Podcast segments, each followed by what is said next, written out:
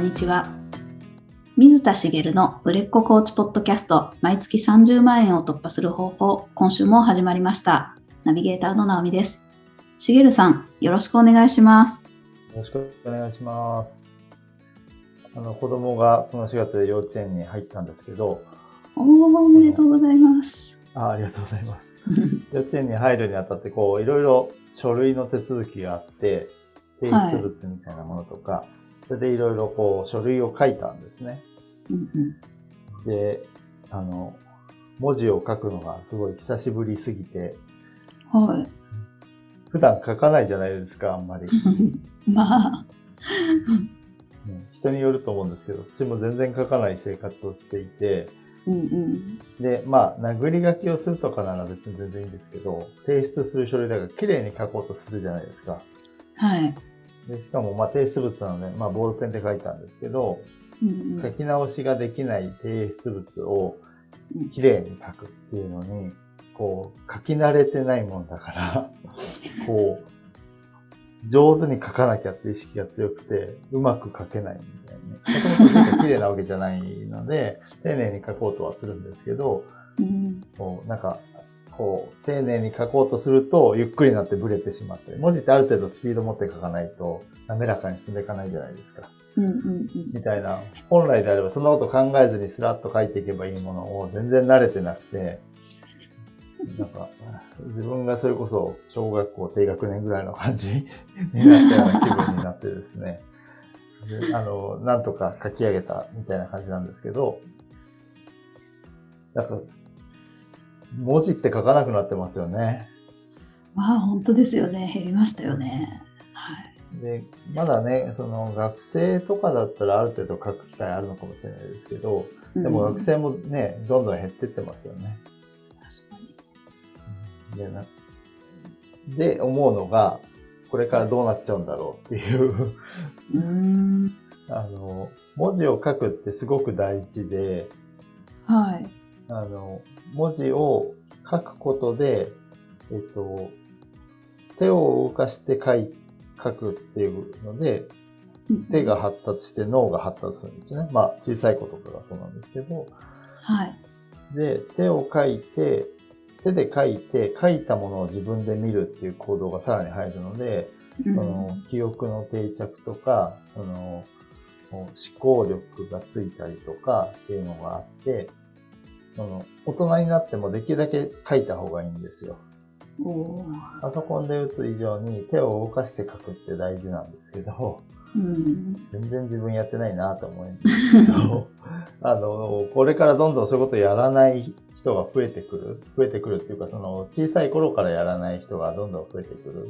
書く機会が減ってくるっていうことがあると思うので、まあ、お子さんがいらっしゃる方なんかはもうできるだけ書かせる、ね、時間かかるんですけど、書かせることをやらせてあげたらいいんじゃないかなと思うし、皆さんも書いた方がいいですよって、こう自分の戒めも含めてなんですけど、よくね、あの、まあ、その起業を目指してた頃ってノート何冊も取ってたんですよね。いろんな場面でノートにメモを取るっていうのは習慣づけてたんですけど、今はそれがなくなってしまってるので、ちょっとまた書くことをやった方がいいかななんて感じた今日のことです。ああ、そうですね。確かに。うん、私もちょっと気をつけたいと思います。皆さんもそうですよね。オンラインになっちゃってるので。そう、オンラインだし、例えば、あの、メモだってパソコンとかね、そういったのでスマホで撮ったりとか、あと、ね、あの、なんだ、カレンダー、予定表なんか、昔、私がそれこそ20年前とかはみんな予定の手帳を持って手帳にいろいろ書き込んでたけど、今手帳持ってる人なんて激減してると思うんですよね。うん。まあそれはね、あの技術が発達して、えあの、いろいろ便利になってるのでいいんですけど、まあ書くことを意識しないと書かない時代になってるので、そこは意識した方がいいかななんて思います。した。なるほこれから書いていこうと思います。ど。はい。うんじゃあ、えっと、本題に入ろうと思うんですけど、はい。今日は、えっと、まあ、起業をね、これからしたいっっていう人向けにお話をしたいんですけど、まあ、うんうん。会社員をされていたり何か、まあ、起業まだしてなくて、これから起業したいと思った時に、まあ、その、自分の、私のところに来られる方もよくあるのが、自分のこう、内面を探るところから私は来た方に対しては始めるわけなんですけど、そこら辺はこう、進んでいって変化も見えてくるんです。で、実際にその企業に向けた行動に入っていく段階でつまずいてしまうケースがあるんですよね。うん。何かっていうと、お起業するのに、え起業するためには何が必要かっていうと、お金を稼がなきゃいけないんですよね。はい。で、お金を稼ぐ、コーチングでお金を稼ぐのにどうしたらいいかわからないっていう状態があって、私もそうでしたけど、うんうん。集客どうしたらいいのとか、体験セッション、うんじゃあ目の前に来た時に、その、セッションを、継続セッションを持ち込んでもらうのに、提案したり、まあ、いわゆる営業ですよね。うんどうしたらいいんだろう。で、その継続セッションの中身どうしたらいいんだろう。まあ、全部がわかんないんですよ。どの流れでそもそもいいの？みたいな。あー何をやったらいいの？みたいなうんうんうん。状態になって行動が進まなくなってしまう。みたいな感じなんですよね。で、えっと、まあ、これってどういう状態かっていうと、全然違う例で言うと、例えば文系の人に、で、理系のことが苦手な人に、なんかものすごく難しい理系の知識を講義したとするじゃないですか。はい。ちなみに、直美さんって文系ですか？理系ですか？理系です。理系、理系だとはい、あの、ある程度わかるかもしれないんですけど、まあ、例えばですけど、難しい理論っていうと、そうだな、アインシュタインの相対性理論について、はい。こう、中学の理科も苦手な文系の人に、あの、講義したとするじゃないですか。うんうん。で、一通りやって、質問ありますか？って聞いたら、どういう答えが返ってきそうですかね？チーンってなって、誰も無反応みたいな感じになりそうな。なりそうですよね。はい。これ、これどういう状態かっていうと、質問できるってある程度理解しないとできないじゃないですか。ああ、はい。だから、何を質問したらいいのかも分かってない状態なんですよね。うんうんうん。つまり、起業してない会社員のコーチって、この状態なんです。あ起業してお金を稼ぐって、どうしたらいいんだろう。じゃあ分かんなかったら聞いてって、例えば私が言ったとしても、え、いや、質問もできないんですけど、みたいな。すべて分かりません、みたいな状態になるわけですね。あ。うでん。さっき言った集客はどうしたら商品作りとか、セッションの提案どうしたらいいんだろうとか、いろいろあって、その、全体像が見えないし、もちろんその中身の具体的なステップなんて全く見えないわけです。うん。だから、行動が進まなくなってしまう。で、この行動が進まなくなってしまう原因、行動、つまずいてしまう原因って、その、直接、その、どうしたらいいかわからない、その、具体的なステップが見えないからではなくて、どうしたらいいかわからないから、はい、このまま進んでいっていいかわからなくて怖くなっちゃう、不安になるんですよね。で、その不安が行動を止めたり、動ける人でも行動を遅くしたりするんです。うんうんなので、そうすると、どうしたくなるかっていうと、はい。すべての流れが見えて、うん。例えば、えっ、と、集客はこういう集客をして、その段階に進ん、あの、集客ができたとしたら、次のステップではこういう風にやってうん、じゃあ、えっ、と、例えば体験セッション申し込みしてもらったら、じゃあ体験セッションをこういう風にやって、で、えっ、と、例えば自分の継続セッションを提案して、で、提案して契約してもらうときは、じゃあ契約はこうやるし、うん契約してもらえなかったらどうする？うん。で、契約してもらったら実際の継続セッションはこういうふうにその継続セッションの中身もバッチリ決まってる。みたいなところまで行けば、あ、なるほど。こういう風に進んでいくと流れができるんだね、みたいに見えるじゃないですか。はい。じゃあそれを全部決めたらいいかって、そんなわけないですよね。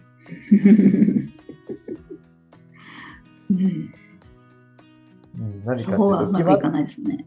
そう、うまくいかないし、それ決まってればいいんですけど、うん、それを決める作業をやってる間って一歩も進んでない上に、完成させたとして、それでうまくいく保証って何にもないんですよ。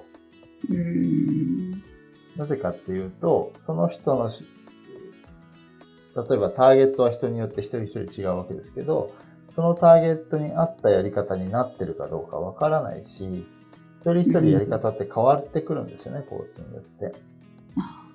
相手に合わせるものなので、相手に届けるものなので。なので、あの、そういう形を決めたところでうまくいくかもわからないものを一生懸命作り込んでもしょうがないんですよね。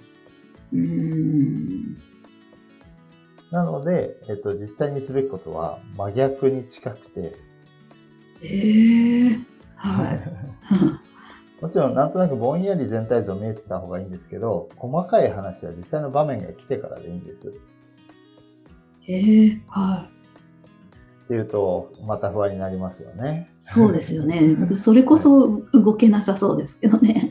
そう。で、えっと、まあ、ここで私がこの話をしようと思った時に思い出したことが一つあるんですけど、はい。私が通ってた企業塾の先生がよくお話しされてたことなんですけど、うんセミナーをやるときに、じゃあまず何をやったらいいと思いますかっていう質問をされたんですね。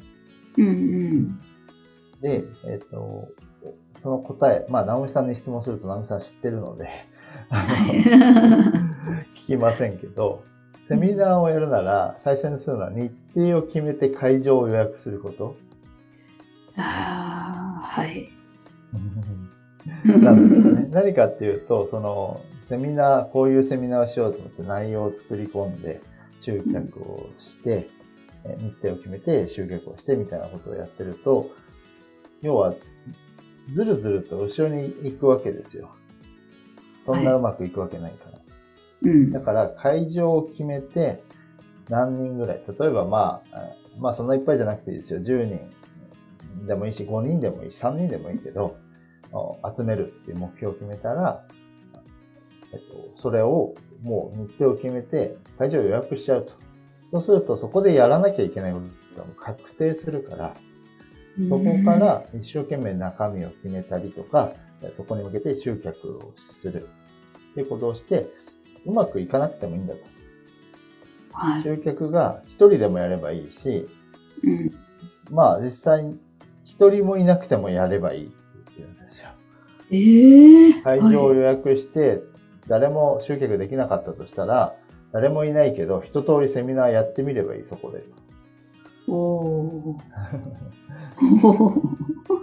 まあまあ、それを実際に、あの、やった人もいますし、うんなんですけど、その、要は先にやるのは、こう、日程決めて会場を予約する。つまり行動をそこにするって決めることってことですよね。あはい。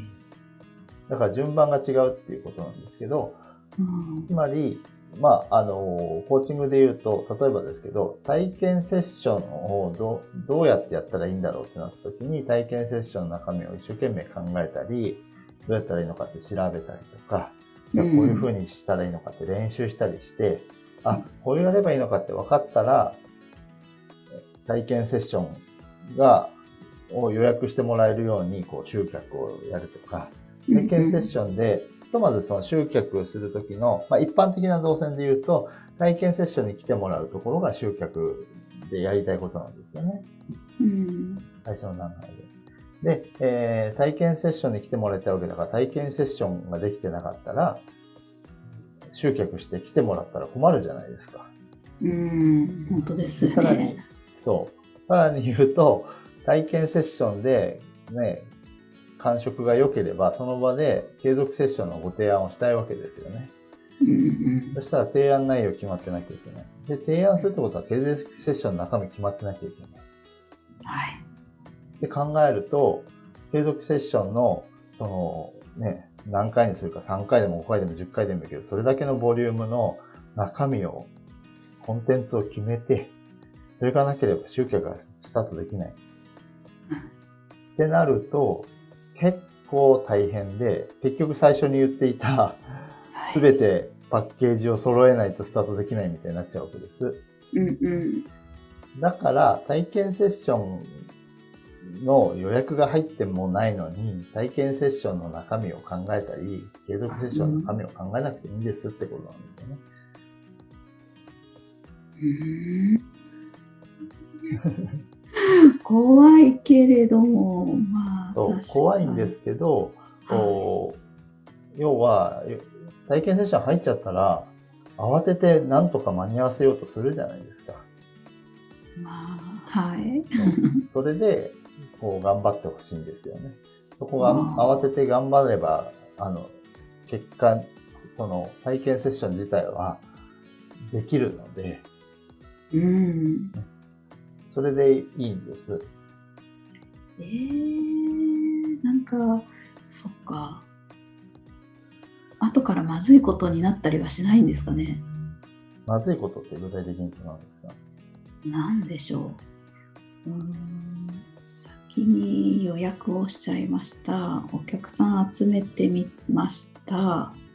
でセミナーはじゃあ A パターンでやろうと思ってたんだけど、はいでも継続プランを考えた時に A に集まってきた人なのに B の方向に違う方向になんか進めたくなってきちゃうとかってそんなことあったりするんですか？後からこう整合性が取れなくなっちゃうみたいな。うん。えっ、と、そしたら、まあ、その、来てくれた人に答えるのが一番なので、うんそこは、その、お伝えした内容と、が嘘にならないようにしなきゃいけないですよね。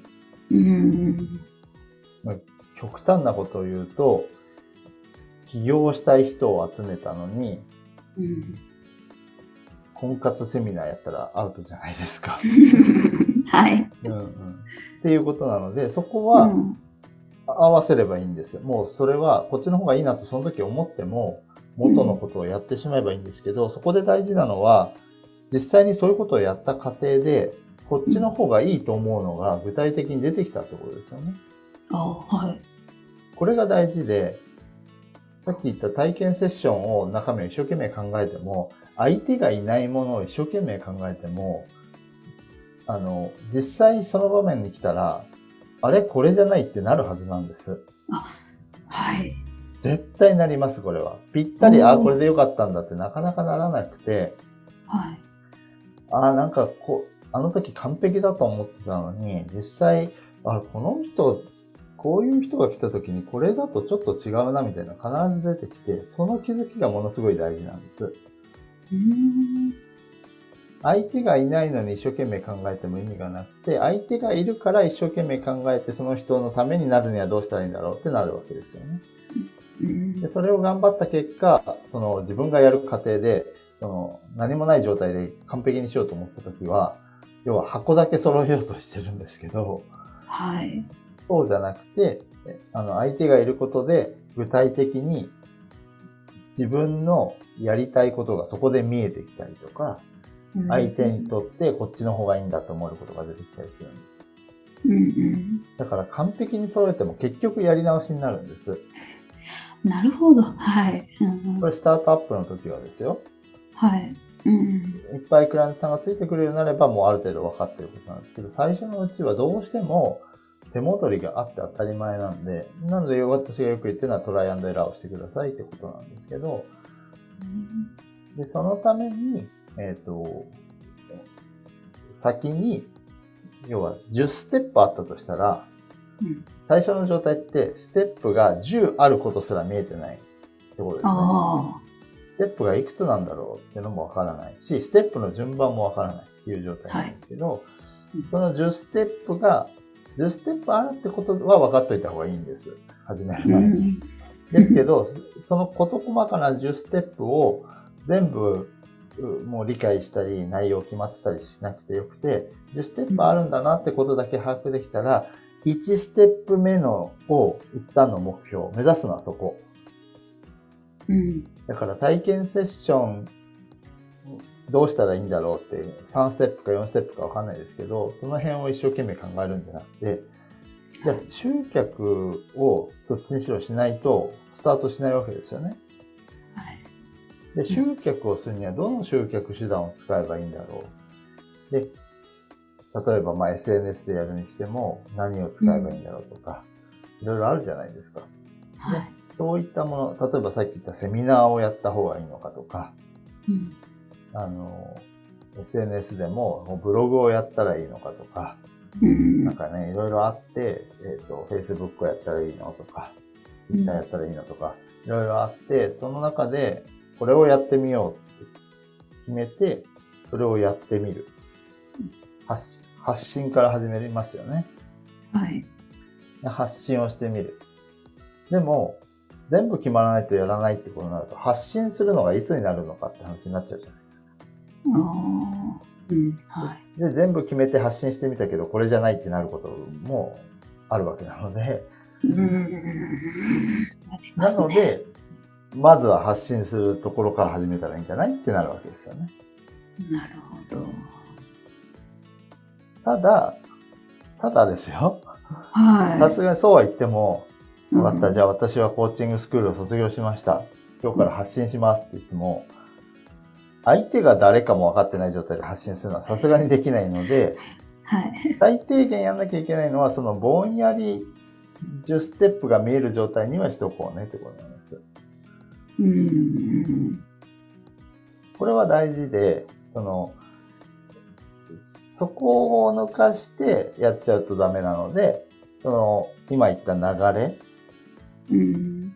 えっと、一般的な流れで言うと、えっと、何、何らかのツール、まあ別にリアルも含めてですよね。うん。で、えっと、自分のコーチングを受けたいと思うだろう人に、と接点を持つツールで人とつながる。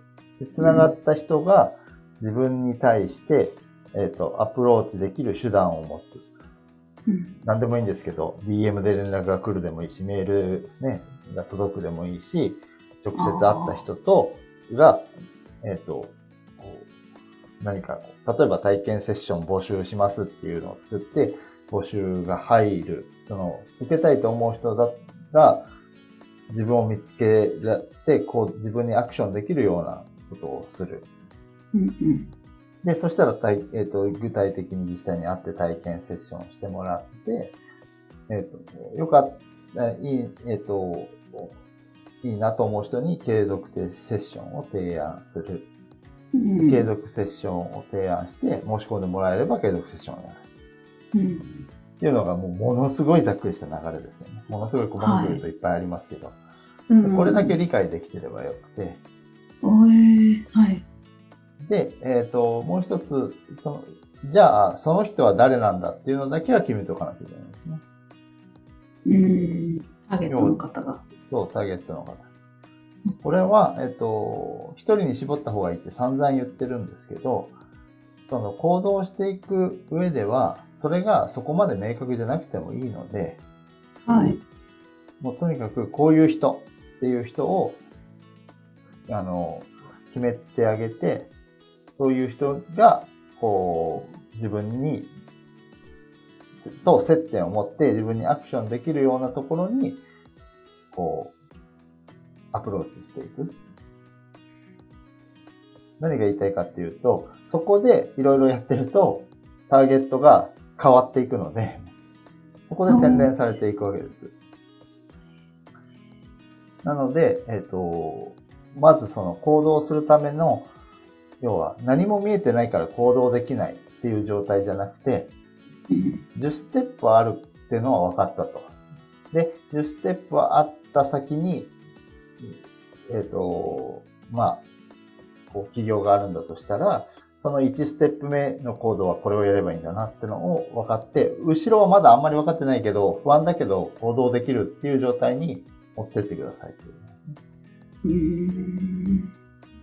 結局行動するしかないので、はい。もうそれもわからないっていう人は、もう、あの、集客してしまえばいいんじゃないかって話にはなります。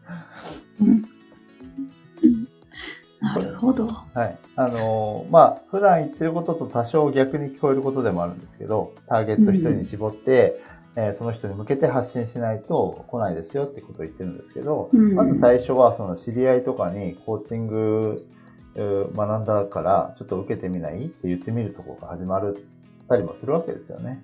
うんうん私も最初の、あの、継続セッションのお客様は、クラントさんは、あの、知り合いなんですよ。はい。へえ。もともと知っていた方が受けてくださったんですけど、おなので、えーそういうふうに身近な人にお声掛けをしたりするんですよね。うんうん。まあ、必ずしろってことじゃないですけど、だからそれでやってみたら、こういう人がいいとかっていうのが出てくるわけです。ああ。はい。こういう人がいて出てくるし、あ、こうじゃないなとかもいろいろ分かってくる。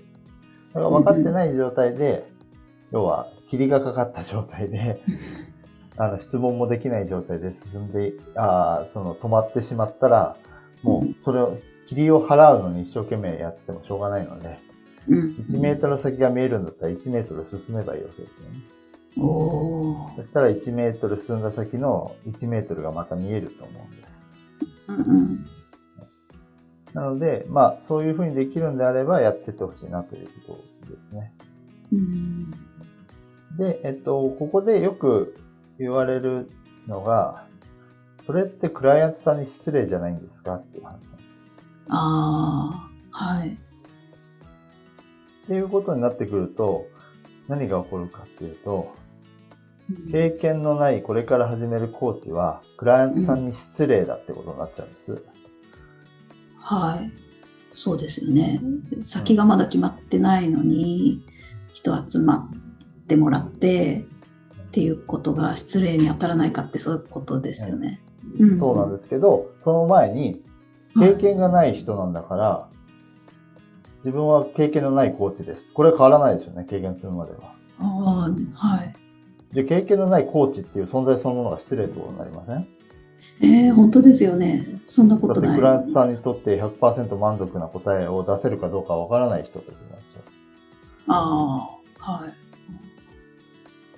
だから、それがおかしいんです。失礼じゃないんです。本当ですね。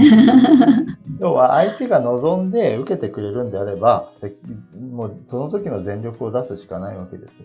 うん。だから、まあ、外野がね、失礼だっていうのは無視していいんですけど、自分が、いや、失礼なんじゃないかって思うんであれば、その、うんクライアントさんからお金をいただくときに、あの、例えば、安くてもですよ、1000円だとしましょう。1000円のセッションを受けていただくと。受けていただくけど、このセッション1000円でもらうの申し訳ないんじゃないかと思ったとしたら、返却したっていいし、返金したっていいわけですよね。あその時、あ、はい。ごめんなさい、なんか、あの、時間取らせて申し訳なかったですけど、何も得られなかったような気がするんで、お返ししますって言ったっていいわけですよ。うわあ、なるほど。確かに時間の拘束はしてしまったけど、その、ね、あの、失礼のないように全力で対応しようと思ったけど、満足な結果は出せなかったなと思うのはそうしてもいいし、逆に、クライアントさんが満足するかどうかは経験値じゃないんですよね。うん。経験があるコーチだから、あの、いいわけじゃなくて、クライアントさんは自分の悩みを解決したり、自分の目標を達成することが大事なわけで、うんうん。それを経験があるコーチだったらよりやりやすいっていうのはありますけど、クライアントさんは別に経験の有無は本来求めないんですよ。結果が出るなら経験ゼロのコーチでもいいじゃないですか。はい。だから、やってみた結果、もう1000円でも10万でも30万でも、クライアントさんがそれ以上の、けあの、それ以上のものを得られたと思ったら払うわけですよ。うん。はい。だから、まあ、その価格を下げたり、返金したっていいんですけど、クライアントさんが満足してるなら払ってもらえばいいわけですよ。それは何にも失礼じゃなくて、クライアントさんがそれ以上の対価を得たと思ってるわけですから。あなので、その、そんなんでやっていいのは失礼じゃない、モラル的にどうなのみたいなことは気にしなくてよくて、ーやっていかい。ないと、成果は出ないし、自分の技術も上がっていかないので、未来のクライアントさんにそういう意味では失礼になるかもしれないですよね。うんあなたの未来のクライアントさんに不十分な状態を続けるんですか？あどんどんチャレンジして、えっ、と、クライアントさんが満足いかなければ返金したっていいし、だから最初にもう言っておけばいいですよね。あの、お金いただきますけど、満足いいかなかった、あ満足していただけなかったら返金しますから、あ。言ってくださいうんと。言っておけばもうそれでいいわけですよ、いいですね。最初はねはい。うん自分、はやっぱりやるからにはお金をいただきたいと。うん。お金いただいてやる以上全力でやる。だけど満足いただかなければ返金しますんで言ってください。あ返金してくれっていう人はあんまり聞いたことないんですよね。うん。なので、あの、そこはね、あの、もう頑張るしかないので、その順序が違うから失礼とかっていう話ではないん。はい。で、そうやっていく中で経験を積んでいって、自分の目指す方向も見えてくるし、クライアントさんがどんどん成果を出されていく。ね、経験を積んだ時に、なんか、あんまり成果出してもらえなかったなってこともあれば、最初のクライアントさんがものすごく成果を出されることもあるので、うん。それはもう、どの段階になっても頑張るしかないんですよ。こっうちは。ん。うん。で、その失敗をいっぱいしていく中で、いろんな気づきがあって、えーだんだん自分の形が見えてくるわけなんですけど、それを、こう、起業してからやっちゃうと、要は会社員を辞めてからやってしまうと、バックボーン、その収入的なバックボーンがなくなるので、副業でやるといいですよっていう話なんですよね。ああ。まあ、副業の話は数回前にしましたけど。で、えっと、これを、おまあ、その行動するところまで、私の継続セッションではやってるんです。はい。で、えっと、私が今言ったように、まず行動すればいいって言ったんですけど、最終的にはそうするんですけど、その前割と時間を取ります。その、いろいろ、まあ、ご自身の振り返りをやったりとか、商品設計もある程度や、ターゲット設定もするし、やるんですけど、これは理由があって、もう期間が決まって私の契約をしていただいているので、行動するところまでは必ずやってもらうわけです。ああ。そのステップが私の方にあるので、うん。そういった順序で商品作りも、あの、それもカチッと決めないんですよ。へえ。どうせカチッと決まらないので。ああ。こんな風にはいしてやってみますかっていう、ふわっとしたぐらいのものでしかないんですけど、それでもう行動してもらうようにするんですけど、それでも先にそれをやるんです。うん。それはなぜかというと、回数が決まってて、きできようができまいが行動してもらうからです。おおなるほど。結局、うん。じゃあもう、あと何回、何回目なので、えっと、次は、えっと、具体的に集客をしてみましょうという話をしたりするわけですよね。うんその時に、えーこう、まあ、ある程度決まったものを持っていけるようにする。要はその、今日お話しした、その不安いっぱいの人の不安を少しでも取り除いた状態にしてからやるようにするんですけど、それは私と契約して、私がゴールを決めれるからっていう ところがあるので、もし、うん自分一人でやろうとしてるんだったら、それをやると、結局ずるずる、何やったらいいかもわからないので、ずるずるしていってしまうということなので、もしそうだったら、まあ私でなくてもいいんですけど、企業を支援してる人のところで、こう、そこに制約をつける。さっきのそのセミナーを会場を決めるのと一緒で、うん。その、その人のところでやるとケツが見えるので、そこに向けて動けるっていうことを使ってあげるといいんですよね。なるほど。っていうことなので、もし何にも見えないな、どうしたらいいんだろうっていう人こそ、あの、自分が行動できないと思うんだったら、あの、ご連絡いただければ対応しますよっていうこ本と当ですよね。で、私でなくてもいいんですけど、まあ、あの、そういう手段も一つはありますよっていうことですね。ああ、それも具体的な一歩ですもんね。そうです、そうです。確かに。そっか。なんか、わか、なんだろう、決めなきゃいけないことと決めなくていいことが分かってる方、しげるさんにお願いすれば、あ、もうそこはて適当でって言ったらあれですけど、ふわっとで大丈夫ですよっていうふうに、もう決めていただけると、すごい安心ですよね。そうですね。それが分かんないですね。の、誰かこう、人に指示すると、要はその、うんコーチをつけたり、セミナーを受けたりすると、こう、うまくいく人っていうのが一定数出てくるんですけど、それは、うんその、そこに入ると行動せざるを得ない状況を作ってもらえるからっていうのも実はあって。あ、もともといなくたってできたんだけど、うん。もちろんね、より良い方法をね、その教える立場の人とか、そのコーチとかは知ってるわけですけど、それだけじゃなくて、本人の行動を促進するための、えっと、まあ、コーチの力っていうよりも、仕組みがそもそもそこに存在するっていうところもあるってことですね。入ってしまうことで、行動を促進する心理状態に絶対持っていかれるので、うん。まあ、それでもその行動できない人、成果が出ない人っていうのはいますけどね。うん私も企業塾に入って、なかなか成果出ませんでしたし、うん時間はかかりましたから、それは人それぞれですけど、それでも、その、うまくえー生きやすい環境にはなるので、まあそういったものを使ってみるのもいいし、それはあの100%それをお勧めしますってことではなくて、今言ったみたいに、まず目の前のことで、えー発信をして、誰かに受けてもらうっていうことを自分でやってみるっていうんだったら、それをぜひやってみてくださいっていう。かなり具体的に見えました。なるほど。ありがとうございます。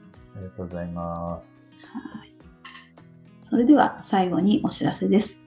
売れっ子コーチポッドキャスト毎月30万円を突破する方法では皆様からのご質問を募集しております。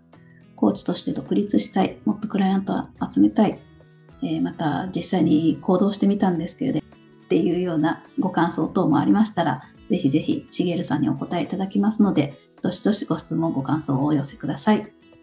ポッドキャストの詳細ボタンを押しますと質問フォームが出てきますので、こちらからご質問をいただければと思います。それでは今週はここまでとなります。また来週お会いしましょう。しげるさん、ありがとうございました。ありがとうございました。